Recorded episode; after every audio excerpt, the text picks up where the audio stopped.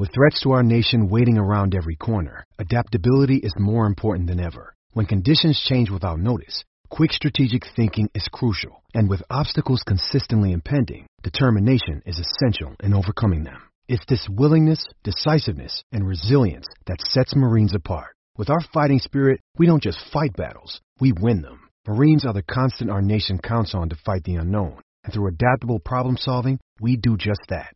Learn more at marines.com. Folks, do you feel like everything these days is go, go, go? It's nonstop from work to friends to family and a million pressing issues. Sometimes you just need to take a play off and hit the reset button. That's when you reach for a Coors Light. It's made to chill. Hey, it's that time of year in Minnesota again to get out on the lake, go to the cabin, sit back, watch some baseball. Coors Light is the perfect refreshment to chill during these summer months. There's only one beer out there that's made to chill. The mountains on the bottom bottles and cans turn blue when your beer is cold, and that way you know it's time to chill. Hit that reset button with some mountain cold refreshment. Coors Light is cold lagered, cold filtered, and cold packaged. It's literally made to chill. It's crisp and refreshing as the Colorado Rockies. Coors Light is the one you should choose when you need to unwind, when you want to hit the reset button. Reach for the beer that is made to chill. Get Coors Light in the new look delivered straight to your door with Drizly or Instacart. Coors Brewing Company, Golden, Colorado, and as always, celebrate. Hey everyone, Matthew Coller here. We'll get into the show in just a second, but first, got to tell you about Abner Mares, a world champion boxer, Olympian, sports commentator, and most importantly, a dad to two little girls. Beloved by abuelas and hardcore fans alike, Abner is a pro at entertaining the world both in and out of the ring. On Blue Wire's new podcast, On the Hook with Abner Mares, we'll hear from Abner, his family, fellow athletes, and other people who made him the boxer he is today. He will discuss the state of boxing, sports, music, culture, and his American dream. Listen to On the Hook with Abner Mares wherever you get your podcast. Episodes in English out on Tuesdays, and episodes in Spanish are out on Wednesdays. All right, let's get to the show.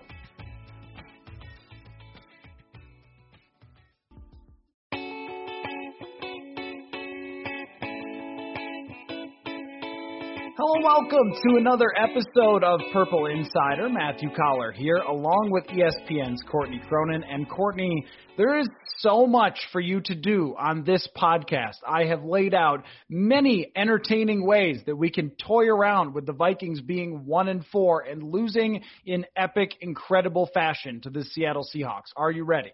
I am ready. Okay, we're going to start right out with this. Just jumping right in. There is no preamble here.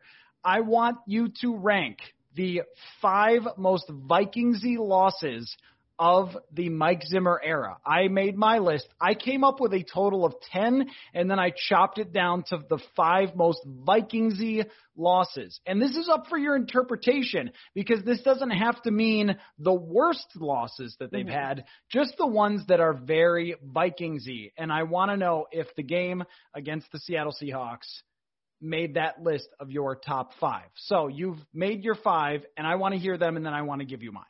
Yes, I, I, that one does make my um my list. I think that just the way that they lost, that they were the better team last night. Like they looked like the undefeated team, not the Seahawks, for a majority of that game. Of course, you lose Dalvin Cook, and everything goes haywire there, and the third quarter is an absolute disaster. But they're able to bounce back and run the ball down Seattle's throats, and then they're in a situation to win the game, and they couldn't.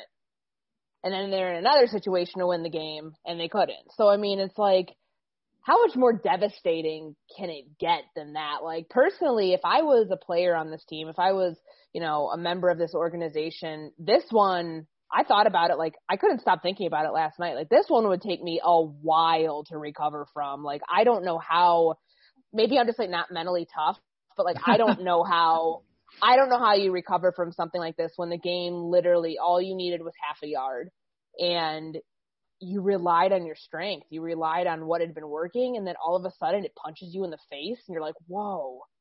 What happened?" So, yeah, I mean, this is definitely on my list of Vikingsy losses under Mike Zimmer. Um but yeah, the um I, I don't know how do you want me to do this? Do you want me just to kind of go through like you know, one to ten, one to five? Like, So I'm happy to do it that way. Start with five and count down to your most Vikingsy loss of the Zimmer era. And just to add on to what you said there, I ran the numbers and toyed around with them last night after recording the post game podcast, and it's amazing the odds that the Vikings had to win last night using yeah. your, your, company's win probability models.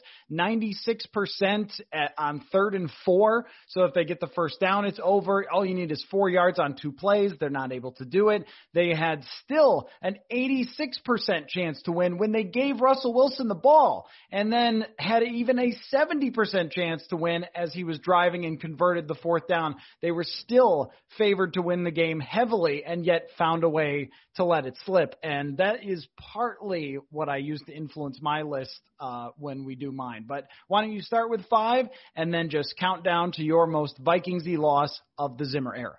Okay. Can I can I also like have some honorable mentions too because this was kind of a difficult yes. thing for. I have um, five honorable mentions, so yes, yes, you may. Okay. All right. So number five for me will be December 26th, 24th, 2016, 38-25 loss at Green Bay. Um, this one, I was not here covering this. You remember this game well. What do we call it? The mutiny on the Fox River? Yeah, or uh, Rogue One series. Rogue when, One. When the yeah. corners decided that they didn't want to do what Mike Zimmer asked them to do. Yes. Okay, and that's Xavier, an interesting one. This was not on my list at all, actually. Xavier gets nervous and it was just like all of these all of these like honestly it set up so much like so many great talking points and just like inside jokes between everybody on this beat.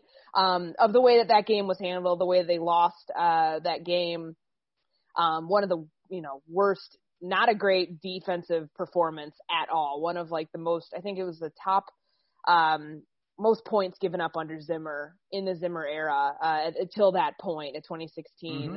It held for a while, 38 points, because when they gave up 43 to Green Bay in Week One this year, that was like they gave up a lot of like the worst performances they've had defensively in terms of like most points allowed have come against Green Bay, which is oddly enough um, just kind of bizarre. Uh, that it's the same opponent, but like the second, third most points ever given up in a Mike Zimmer it, during the Mike Zimmer era was against Green Bay that year, uh, 38-25 loss to uh, the Packers on Christmas add, Eve. Let me add on to that one because uh, I believe that's the game where Nick Easton fumbles the ball uh, by himself. This, he was playing center and fumbled the ball by himself. And after the game, someone asked him what happened, and he said it was the dew on the grass. God. He's just that. See, now that's an interesting approach because I went mostly for games that kind of swung the wrong way for them or had some you know bigger significance. But that particular loss had many memorable type of things, even though it felt like at that moment the season was over. One more thing to remember from that one is that Adrian Peterson played the week before. He had a key fumble. They got killed by the Indianapolis Colts, and then uh, Adrian, yeah. Adrian just decided uh, he wasn't no, to. I'm not playing again. Yeah. Yep, exactly. That's and great. I remember uh, feathers were ruffled at that point by him deciding he was just, you know, going to call it a day. So that that's a good number five pick. Okay. Um, my number four pick, Vikings Rams 2018. Um, that one was where it all kind of came apart. I mean, that's where you knew the 2018 season because the week before they lose to Buffalo, Yep. um, just completely shocked. The Everson Griffen situation kind of threw them off on a short week. They go to Los Angeles, and then the defense is getting whipped up and down the field. They allow a perfect passer rating to Jared Goff, and the game is within their reach. And Kirk Cousins drops back. Um, well, another inside joke. How deep do you have to be on the, in a play action drop? Nine and a half yards. No, we don't ever want to be more than seven yards, seven and a half on a play action drop. Just like the back right. and forth and like That's reading right. between the lines between offensive coordinator and quarterback and that was where I've never seen Mike Zimmer so exasperated with his pass defense. That's kind of I remember he went down to the ranch um because they had a couple days because they played the Thursday night game, and that's where he kind of tried to like fix it Mhm. uh, at that point. But yeah, that was you know, for another gut wrenching type loss when that game was within their reach, and obviously the Rams go to the Super Bowl that year, like that one, I think really stung. that lot. Was um, the "You Tell Me" game after Yes, Cousins was- was strip sacked at the end, and someone asked him what happened on that play, and he said, "You tell me." Um, and you know why I like this pick, and this is another one that did not make my list, but why I like this pick being Vikingsy is because it has sort of been the definition of the Kirk Cousins era in Minnesota, where every time they're in a national TV game and he's got a shot to win, they lose by exactly one score every time, and something goes wrong with a turnover every time, whether it was 2018 against Chicago and they lose 25 to 20, or it's that game, or it's what we saw last night, or it's last year against Seattle having the ball in his hands with a chance to win. It just is the definition of when you have a big game that we spend the whole week hyping about how you could win, you come up with the biggest turnover at the worst time and don't win it. So I like that pick.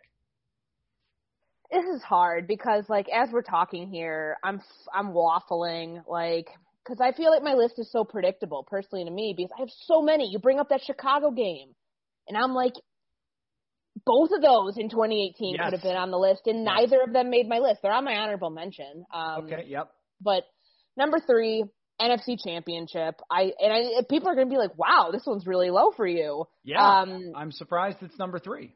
it is because, and maybe there's some recency bias because you'll obviously know Viking Seahawks is either one or two. Um, but this was a game that they just like no showed in. Yeah. Like they look great on the first drive. Case goes down and scores a touchdown, and then they just get annihilated. So it's kind of like it was so short lived, and all of the talk of the hangover from the Minneapolis Miracle game, like not saying it's like I can't blame them, but it's like what did you expect?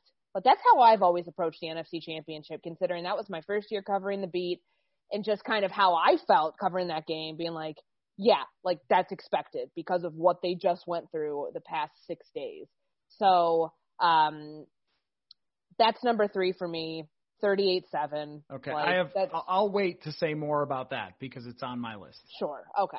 So then number two, I actually put Viking Seahawks 2020 because Okay. Wow. the the amount of chances like we can critique this till we're blue in the face and honestly i have i've thought through every scenario last night and you know i would have run i would have gone for it too with Alexander Mattison. And you can bring up the point of yeah well he's not dalvin cook. Dalvin cook would would let his rushing lanes develop. He would have better field vision. He would cut outside. He wouldn't go up the gut. Well you can't keep playing the hindsight game. Dalvin cook was not in the game at the point at that point. Alexander Mattison rushed 99 yards in the second half. The run game was working. You go for it on fourth and one. But then again, it's like there's so many other play calls that you could question in that. The the Q, you know, the design QB run for the two point conversion that was botched. That's a big one that we're not talking about. The blitz on fourth and ten, leaving your rookie corner wide, you know, exposed, looking like you know Squidward out there with his arms, trying to you know figure out what he's doing against DK Metcalf. I just, I don't, I don't, I don't know. Like there were so many other things that we could have beyond that call. Like I like the call. I'm never gonna like criticize Mike Zimmer for being aggressive in that moment. Like you're one and three, season's on the brink. You're running the ball well. What do you have to lose? I would have gone for it too, but like because there are so many other things that we could pick apart from this game to be like, well, did they lose the game here? Was this the right call? That's why it's number two most Vikingsy loss for me. Um, Let me let me just follow up real quick on that to say that the reason that it makes the list and I wanted to do the list because I knew it would be on both is that it has a signature moment though. Like that is the Yes. signature moment. I agree with you that you get a half a yard, QB sneak it maybe next time. You get half a yard, game's over. Russ never has to touch the ball again. That's the difference maker for me. But if they kick the field goal, the odds are still against Seattle, and I still believe that they lose it because of the way they played it. Uh, and, and there just were so many things that were memorable horrible in terms of turning points. What if you don't throw an interception to a linebacker who's standing right in front of you? what happens if your guard is in a complete disaster and gets penalized four times and then allows somebody to strip sack your quarterback? Like all these things that go into it. Um, and it was a brilliant defensive schematic performance by Mike Zimmer, and yet it gets completely wasted on the final drive and by that decision going wrong. I mean, think about the odds of getting a half a yard on fourth and one are extremely high. That's why the league is going for them all the time now. And they already converted two fourth downs, and yet they get stuffed in just classic fashion for one of these losses. So that's uh, you know, the reason that I wanted to do the list. It's the reason it's definitely on the list. But I don't know what your number one pick is. I'm very curious. Seriously, you don't? I do not know. No. I honestly am kind of like disappointed in myself because I think I'm a cliche with this. I mean, Blair Walsh. Okay. Yeah. All right.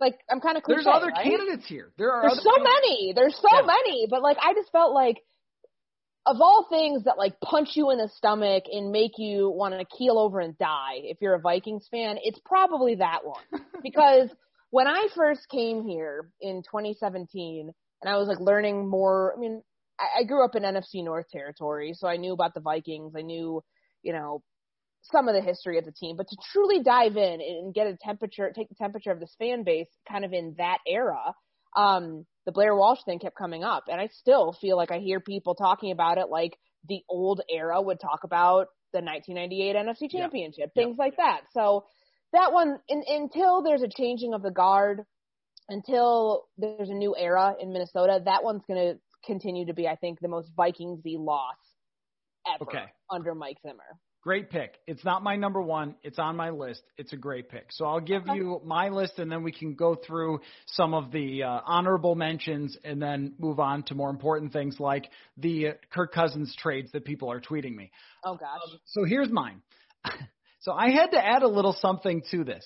I had to add non-wins as opposed to losses. Tell me if I broke my own rules here. I went non-wins. Oh man, you cheater! Because I know what you're doing here. Because that one was on my list too, and then I was like, well, it's not technically a loss.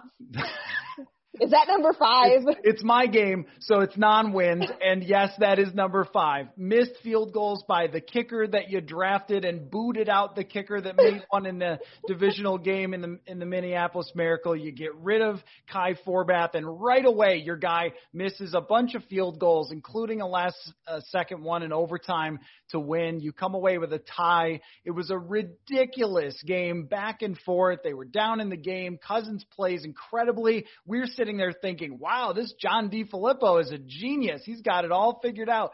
And then the field goals just miss, miss, miss. And yeah, I mean, incredible. then the next day, they cut Daniel Carlson. Yes, yes, which is the cherry on top to have this be extremely Vikingsy. Uh, and then he becomes a good kicker somewhere else. But you know, Yeah. anyway, Don't don't forget too, Stacy Coley didn't know the rules Yes. of fielding a punt. Yes, yes. And um, if you remember, there were like crazy quarterback uh, roughing the passer penalties that happened in that game.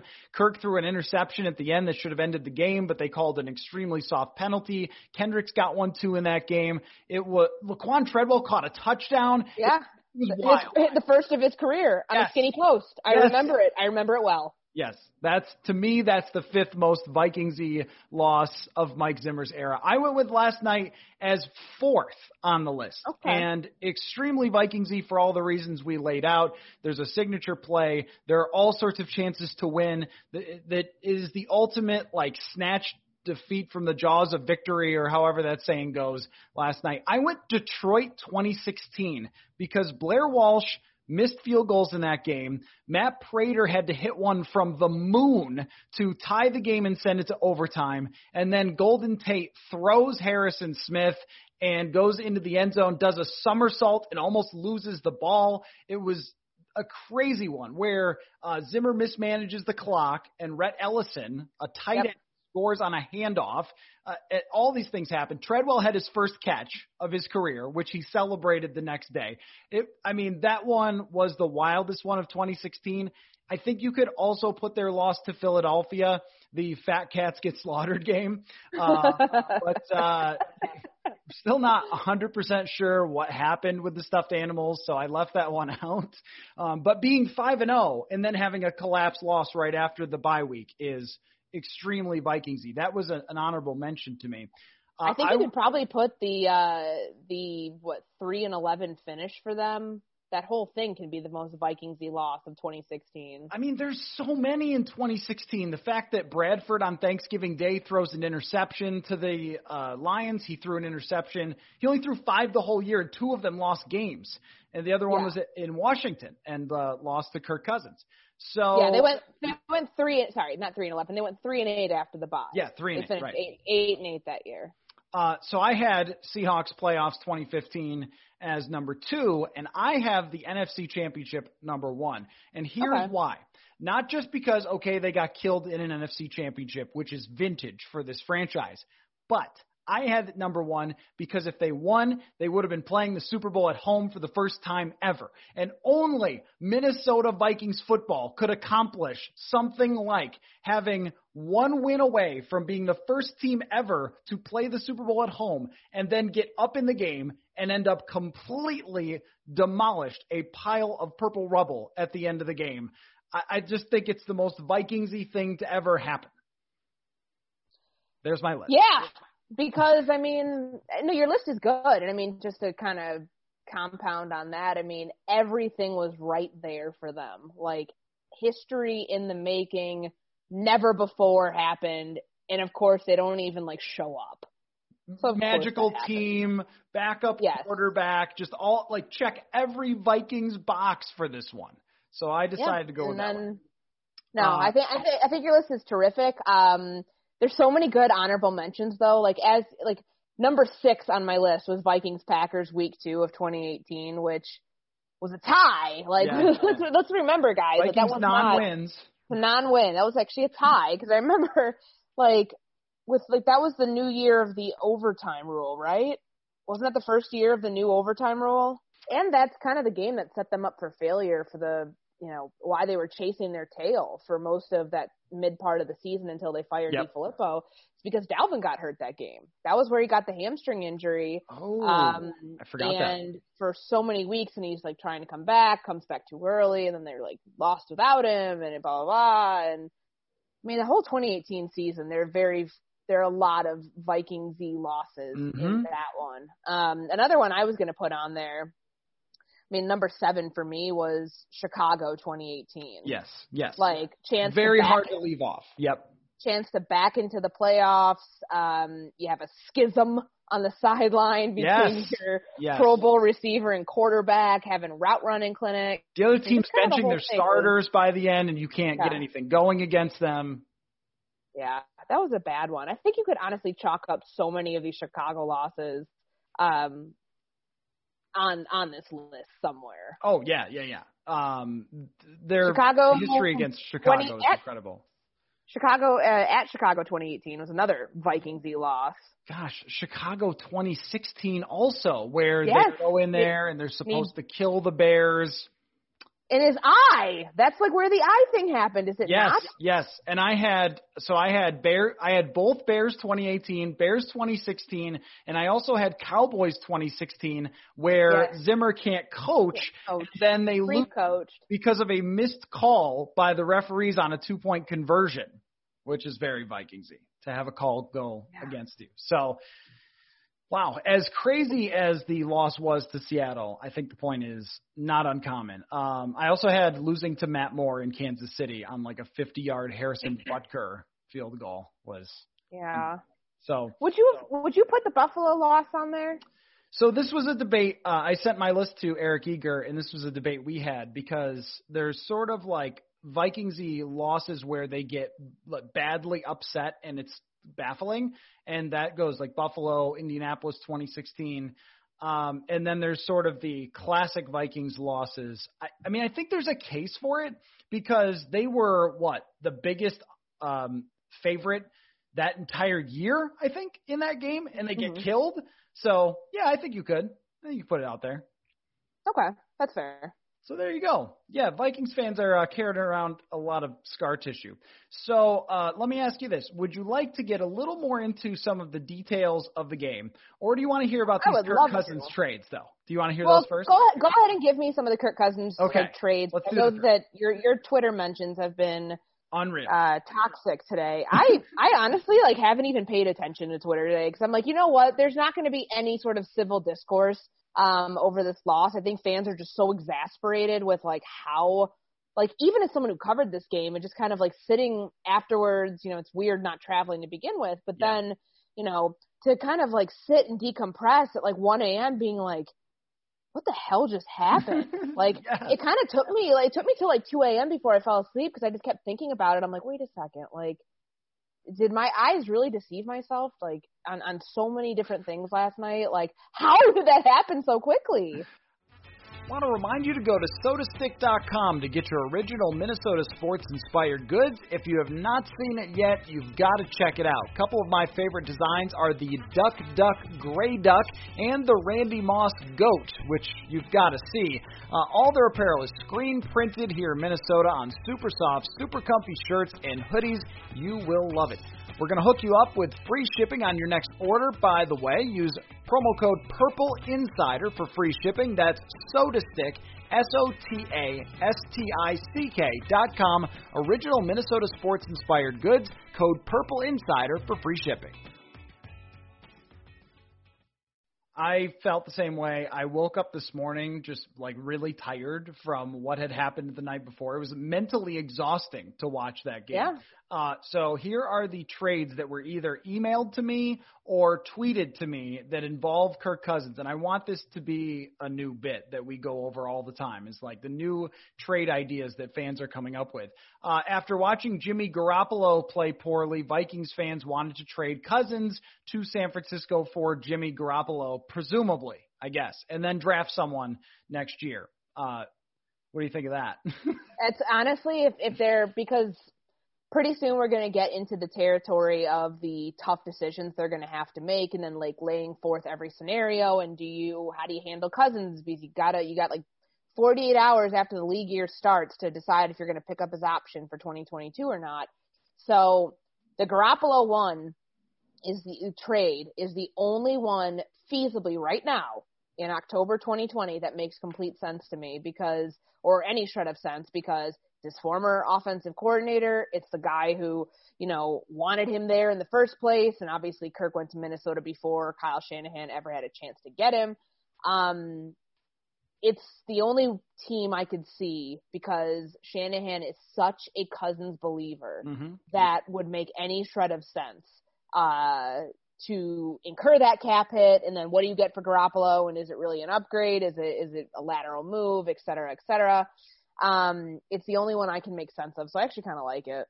Jimmy G seems to be playing hurt, which I think is why they took him out of the game. It's crazy though that only eight months ago they're playing in the Super Bowl with a lead in the fourth quarter with Jimmy Garoppolo, who was 21 and five as a starter, and then now people in San Francisco are saying, "Oh, he's not good enough. He's not good enough."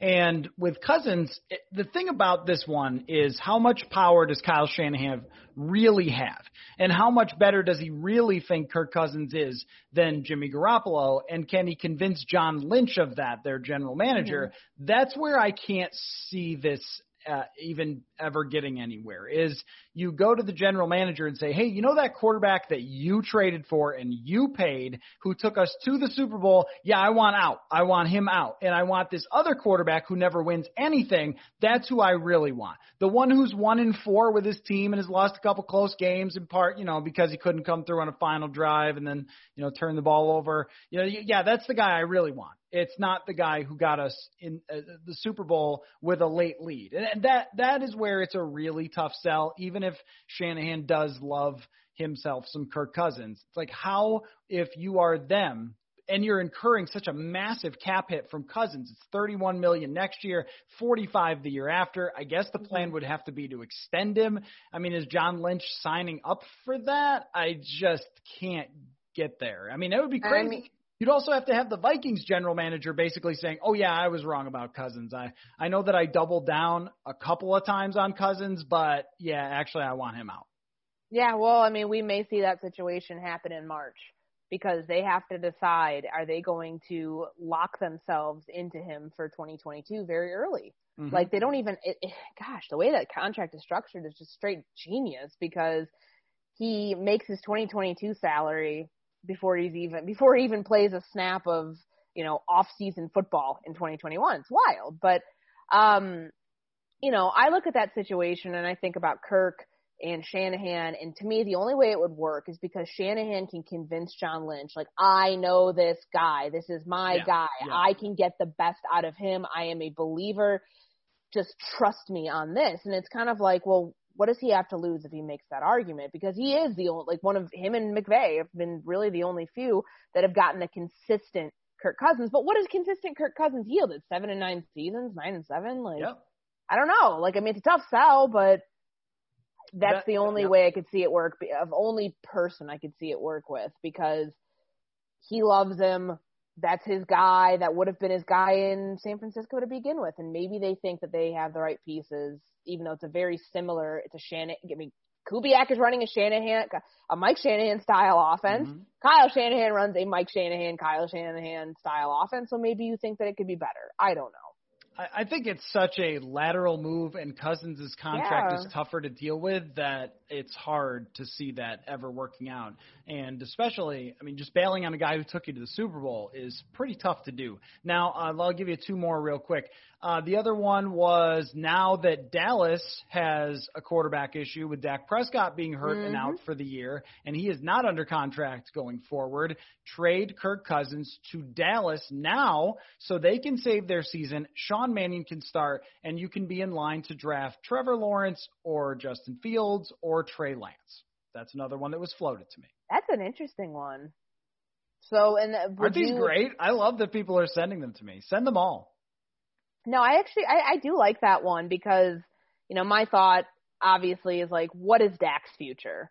Like, is he going to be the same guy when he comes back? I saw today that his timetable is a four to six month rehab process. I also saw Jerry Jones, or I think it was Stephen Jones, one of the two, said something about how he's in our plans for the future, et cetera, et cetera. Do you believe that, or is that just them trying to like, you know, say the right thing when they look like they played hardball all off season. And of course, he gets hurt while he's on the franchise tag. Like, I don't know what to believe. Um, the one that I've kind of heard just dovetailing off that is like, what about Dak Prescott coming here in 2021 mm. or 2022 when his foot's better or ankle? And would that be better, cheaper and better? I don't know. I don't know if it would be cheaper. I mean, now, sadly, probably would be, but yeah, uh, and I'm not sure how much better off you are there. I mean, I think the Dak is probably a little better than Kirk Cousins, but there's a lot of the same sort of tendencies, I guess. Um, mm-hmm. I, the running element, but then you're talking about somebody whose ankle has been torn to shreds, so yeah. that's a tough sell there. And I think most people would rather have the rookie and have the rookie contract and at least be excited. Like if you're Los Angeles right now, the Chargers, you're at least excited about Justin Herbert. I still don't think he'll be great, but it's interesting from week to week. And I, I think that that's where Vikings fans, when they see those interceptions or the fumbles from Cousins in another big game, and you look at like, okay, well, he won the Saints game on a final drive, but aside from that, not too much of those to speak of the entire time he's been here. And I think just it's it's almost gotten monotonous for Vikings fans to get excited about a Sunday night game or a big game against the division opponent and then just get not the performance that you needed to win the football game, even if he's good, which he was against Seattle. So there's a lot of frustration there. Now let me give you one more, and that is trading a third round pick for Dwayne Haskins because Haskins could be your backup now, and then potentially you could turn it over to him if you decided to move away from Cousins. But what would you end up do? So do it now is what you're saying? Yeah, do it now. So he's do your it. backup, and then uh, you cannot keep Cousins, and then have Haskins be your quarterback. I mean, I don't like this one because I, I think that Haskins being benched is such a horrible sign for his future, but I can see where they're coming from with that. Because if you win with Haskins and then still drafted someone, you kind of just try to increase your odds of maybe finding your Tannehill, who got dumped by another team, and then mm-hmm. still drafting someone to compete with him. Would you? Would they draft somebody though? Would they draft somebody worthy enough to compete for that job, but that would actually be like a have a legitimate shot? Because you're not gonna if you do that, you're still not drafting in the top 10 to where, or at least in the top five. Let's say that to get, you know, maybe a Trey Lance, but I don't know. Is he gone by five or six before the yeah, Vikings probably. get to him? Probably. So it's probably. like, who? What are your options then? It's kind of, I don't know. I don't like that one. How about um, how about this one? I just made this one up. Cousins for Sam Darnold, straight up. Jets wanted Cousins once upon a time. They wanted to pay him a ton of money. Sam Darnold is with a horrible team and a horrible franchise that might be ready to give up on him in frustration. Yeah. I, I like it. I, I like it better than your Haskins one. Not I mine. That, that, was Twitter's. Mine was the Darnold one, but the. I like uh, it. Yeah. Yeah. Okay. Well, this is going to be an ongoing bit. So if you have Kirk Cousins trade ideas, send them to me and I will read them. Um, let's uh, let's talk about last night. Tell me what bothered you the most, or actually, would you like to do a pie chart of things that are bothersome? Sure. Like, I would love not to. exactly of blame, but just of that's things bothersome. Uh, so let's start with the right guard situation. Oh. How how much out of 100% these things are bothersome? Uh, the fact that Cam Dantzler was the target of the night and got roasted. That's another one. Uh, the fact that Kirk Cousins had his typical big mistakes that left the door open in a game that you should have won. And let's see, one more. Um, let's go with that the defensive line could not create any pressure in the second half against Russell Wilson. That they did in the first half and got four sacks, and then they didn't in the second half, and still basically are not really creating a whole lot of pressure. So yeah. we have Cousins' mistakes, the lack of uh, pressure in the second half, Cam Dantzler being picked on, and the right guard. So it's kind of a half. It's like a blamey, but also a like what drives you crazy sort of pie chart. Okay, let me do the math here. Sixty-five. Do do do do do do do. What drove you insane about the game? yes, yes, yes, yes. Um, okay. I've got that as Kirk. All right, here we go. Okay. Um, okay, so right guard situation, I put as a straight up 50% yeah. uh, of his pie chart. Here's the thing. For so long, and I tweeted this during the game, like I felt bad for Dru Samia. He looked miserable on the mm-hmm. sideline. He was getting whipped back and forth. There was actually one good play there in the second half.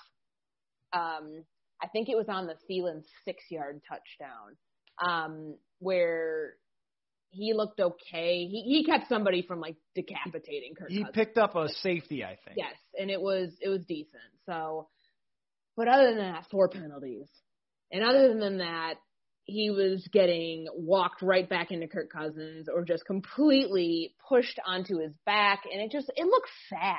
Like it honestly looked like a guy who you know shouldn't have been playing in the game. And I think the frustrating part for Vikings fans um, they are, you know, they are led to believe what we put out, right? And it's like we had been told for so long that Dru Samia just needed the red shirt year. He just needed some time to go through the process of, of becoming an NFL player. And they drafted this guy in the fourth round. He ran a zone scheme for Kyler Murray at, at, at Oklahoma. I mean, he was a really good offensive lineman. He played right guard. Like all these things that kind of lined up to lead you to believe that it's eventually going to work out. He just needed some time to develop. So the fan base takes what we have to report on that because that's what we're being sold. I mean, I'm not in practice every single day. I mean, we're there for attendance, but I'm not there watching his development. I mean, you could see enough during individuals of just like even last year being like, this guy has not got it together, but like to truly know if he's grasping the position Mm-hmm. We'll never know until the games, and and clearly he's not. So it's like I think the frustrating part there is, you know, This guy is still playing this position. Ezra Cleveland, your second round pick that you guys put at guard when he is a tackle and going to be starting at left tackle next year after you cut after you cut Riley Reiff. Um, you know, why is he not playing in place of Dru Samia? Is Dru Samia really the best? What the hell about Oli Udoh? Like, who's that guy? And, and where is he? Like, that's the frustrating part. It's like you have all these extra guys. Aviante Collins. Mm-hmm. Is he really that bad that he can't start over Dru Samia? Like, you have all these extra bodies and Udoh's like, you know, always inactive. So I'm like, well, what's the point of keeping him around? I thought he needed a quote unquote red shirt year too. So, mm. um, I think it's just the frustrating part of it where I don't understand the decision. Like, is it just that they don't want to look silly for drafting this guy in the fourth round or like kind of concede, yeah, we, we made a mistake here. He's just not very good. Um, I, I don't know what it is, but that's the fr- the 50% I gave that this this area was most frustrating to me is because like we saw this coming.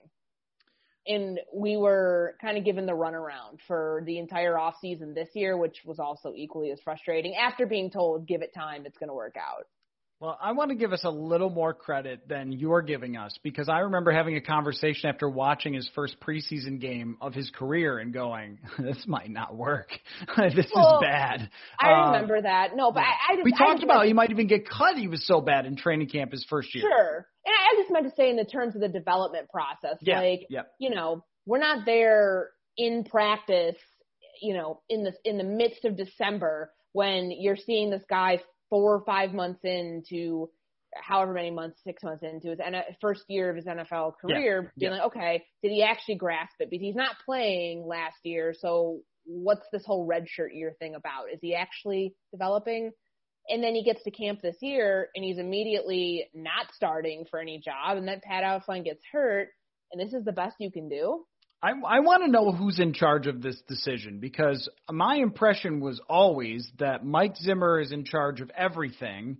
But if it came to the offense, you know, maybe his position coach, Rick Dennison, would have more control over this, or Gary Kubiak would have control over this, or is it the front office making a decision and saying, sorry, we're not getting you anyone else because we want you to develop young players, and that's just the way we're going with this. We're not going to play anybody who's older, but I mean, this has gone past the point of, oh yeah, well he just has to do this and this and he'll be better. It's like no, he, he has to do a million different things. He looks like an XFL player. I mean, this is so far beyond in terms of the level of his play. Just oh well, he's starting to get it. You can see the signs. No, you're not seeing any signs with no. Dru Samia. And I just like I was thinking last night, how many things are more frustrating than Dru Samia? Like political arguments on Twitter. I mean, like what? Like I don't know. It just there's so many things that this team has tried at the guard position over the years and to never really get it right outside of briefly in 2017 is really astonishing. And I I just I want to know how you can go this long without running into uh, a good guard. Like think about you and I playing golf. Every once in a while, we're both bad at it, like the rest of the nation. Every once in a while, we hit it on the green right next to the hole and tap it in and feel great about ourselves. Like you should just luck into a decent guard eventually. And the fact that it has not happened is kind of mind blowing. And then the fact that you'll just continue to run someone out there who is nowhere close to NFL starting level week after week uh, I, I just I don't get it, and I especially like why do you keep bringing back Brett Jones if you're never going to put him in? That's another part I that I just don't understand. He was fine when they had to use him. Yeah, and I mean like cutting Josh Kline, like you you thought that was a good idea. Like you had money at least at that point enough to pay him, like or you know cutting him after you said hey you have to take a pay cut, and he's like no, like they they it's just I think it's just the the the frustrating part is yes, they've spent draft capital on on guys. Like yeah, some of it hasn't panned out, but just like it keeps being a glaring issue for this team for years and years and years. It's the it's the elephant in the room, the offensive line. Like we know it's not very good. The interior, but like we know this, yet it's not fixed. So what are you doing?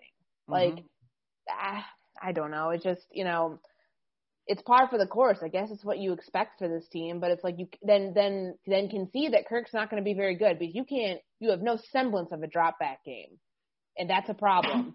Like, Excuse me. God bless. Um, Sorry, couldn't hit the mute button fast enough.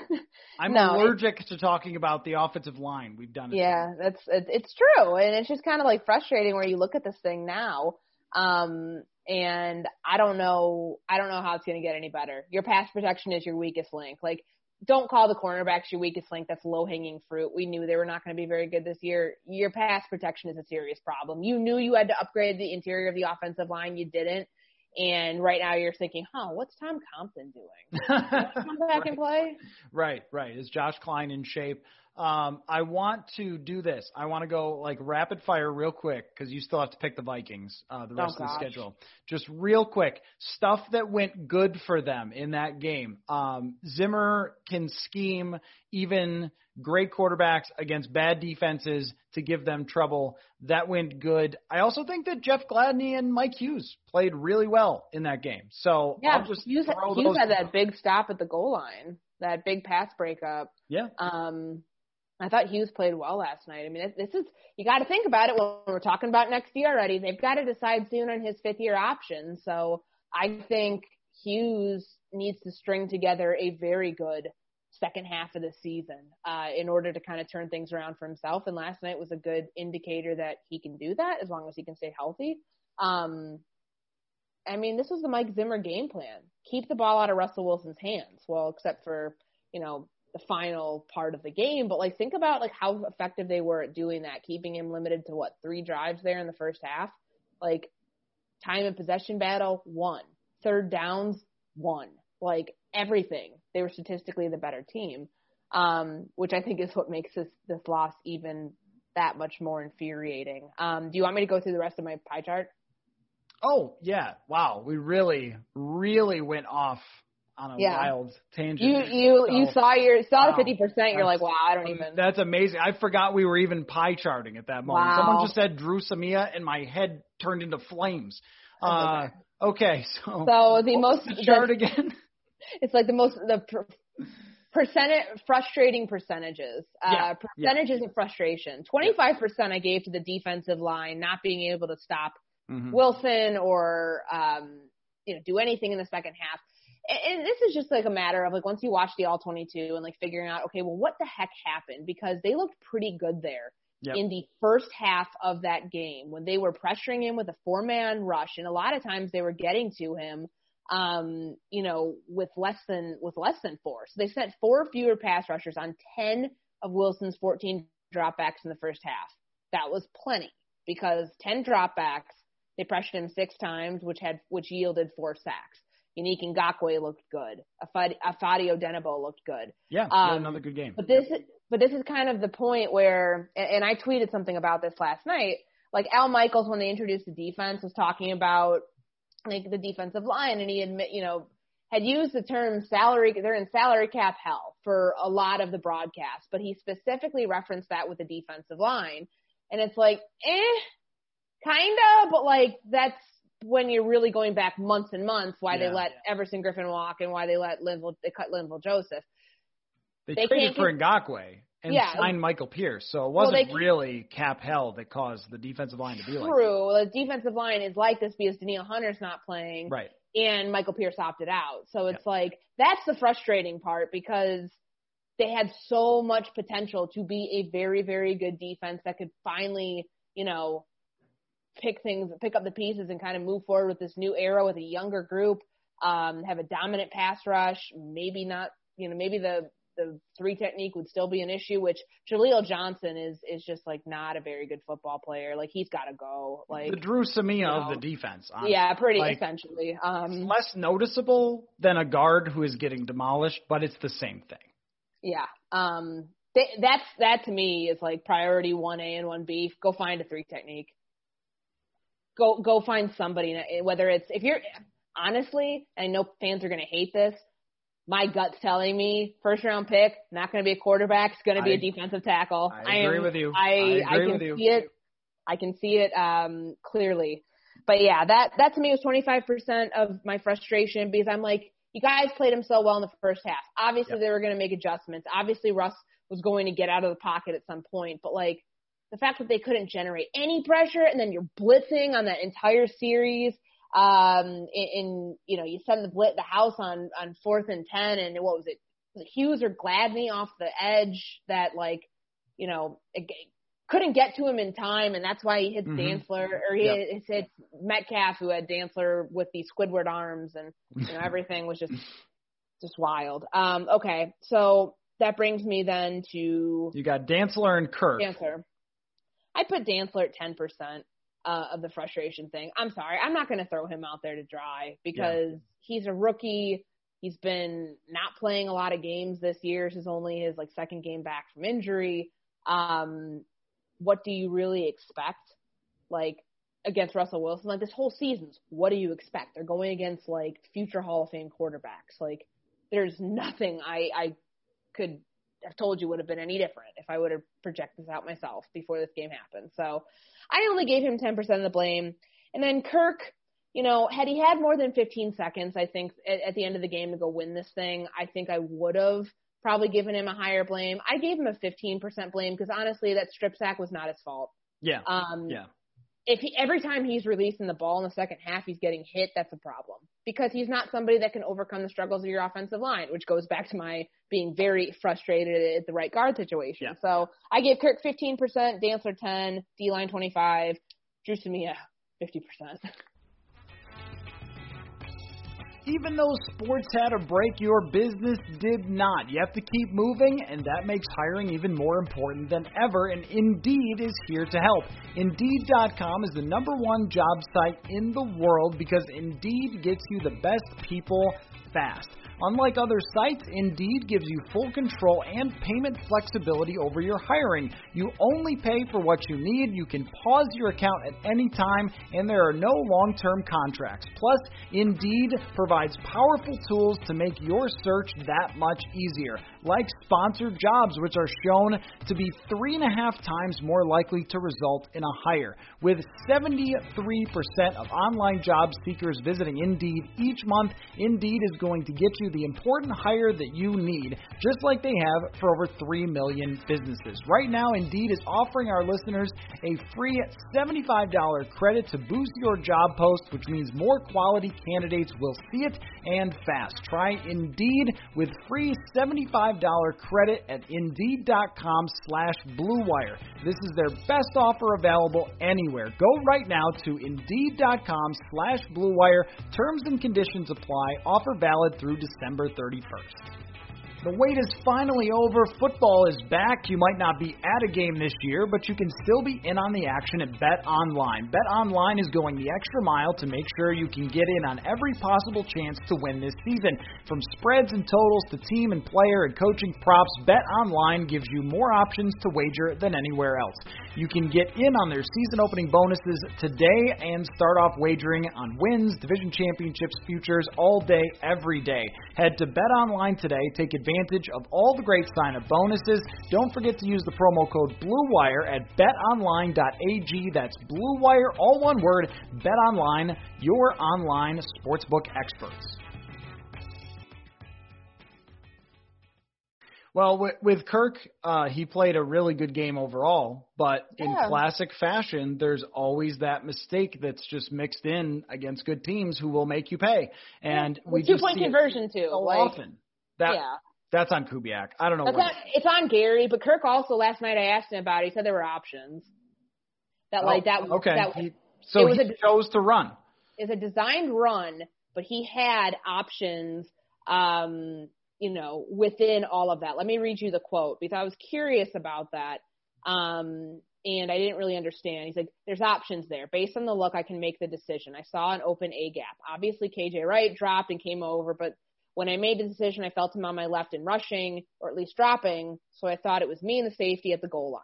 And if I could just basically make contact at the goal line, I could fall in for a touchdown. But then obviously KJ spilled over and he was really the one that made that play. Mm. So it Okay. It, he had the option for the QB run. So another decision that we could put down as okay, that was on Kirk. Okay. Yes and no. I mean, should there have been a design run right there? Of course not. Yeah, of course not. So I'm just like Gary and Kirk blame for that one. But no, I mean, you're right. There is kind of those, I wouldn't say there was a signature Cousins moment. Like, Um, the pick to KJ Wright standing right in front of him. It's pretty I think terrible. That's, yeah, that's that was the pretty classic terrible. One. Yep, that's like- the you're on national TV and here's the interception that you always Yes. throw pick. your your brain fart moment. Yep. Like yeah, that was that. Um gosh, honestly in a game like that, sometimes I forget about that one. Like just so many So things. much more happened. Yeah. Sure. Um but yeah, this is the situation that we're in right now. Um there's a lot of blame to go around, a lot of frustration. Well, I take the blame But- for getting uh, so flustered that I forgot that we were doing a pie chart. So great, Okay. great work on the pie chart. You turned it around quickly and executed it well, unlike the Vikings defense on the last drive. So uh, why don't we pick the Vikings and that'll be it for today. Eh, This epic. Breakdown of an incredible game last night. Uh, let's start out with the Falcons next week, who just fired their coach and GM. I think they're going to lose. I think the Vikings are going to lose this game. Yes, I do because think about the little boost that the Houston Texans got Yeah. um, from firing Bill O'Brien, trying to rally. I don't know if they think they're going to save their season, but they're going to win it for Romeo Crennel. Um, I think Atlanta just, you know, Win it for Raheem Morris. yeah, like why not? And you know, they're they're not a slouch. Like their offense is really good. Like they're kind of like the Vikings of the NFC South in a way. Like their defense just like can't help themselves. In the offense, in a way, is I mean they can score, they can score a lot of points, but can the defense like can they can they not put the ball in the hands of their defense to try to win them games too, or have some special teams blunder? So they go to one and five then. Hmm At the bye. Wow. Okay. One and five at the bye, and then play the Packers in Lambeau on November In 1st. Lambeau, that'll be a loss. One and six. The Lions then play the Vikings at uh, U.S. Bank Stadium. That's a win, two and six. Two and six. All right. Uh, at Soldier Field. Do I even have to ask? It's on national Nope, TV. You sure you sure don't. That is a uh, two and seven start. Two and seven start. We've got the Cowboys at U.S. Bank Stadium on November 22nd. I actually am going to give them a win for this one. Um, I don't know how differently the I, I kind of have some. I, I've I've waffled on this one. I know you and I were talking about. It. I actually feel like the Cowboys could be better now for this, um, considering how disastrous their start to the season was and just how ugly it looked. And Andy Dalton's probably the best option that you could potentially have league wide as a backup quarterback. Um, I still think the Vikings win this one. So three and seven. Three and seven. You've got Teddy, who's three and two. By the way, uh, Te- Teddy Bridgewater and Kevin Stefanski both having winning records. so uh, the Panthers will come in and play the Vikings. They will, and the Panthers will take a dub. So that is a loss for the Minnesota Vikings. They are three and eight. Three and eight. Then uh, the Jaguars will not have Doug Marrone coaching by that point. I don't think. What are you doing there? Uh, that's a win, four and eight. Four and eight at Tampa Bay. Brady might be washed, but that's still a tough one. So you're at three and four and eight. I mean, going into Tampa. It's a loss.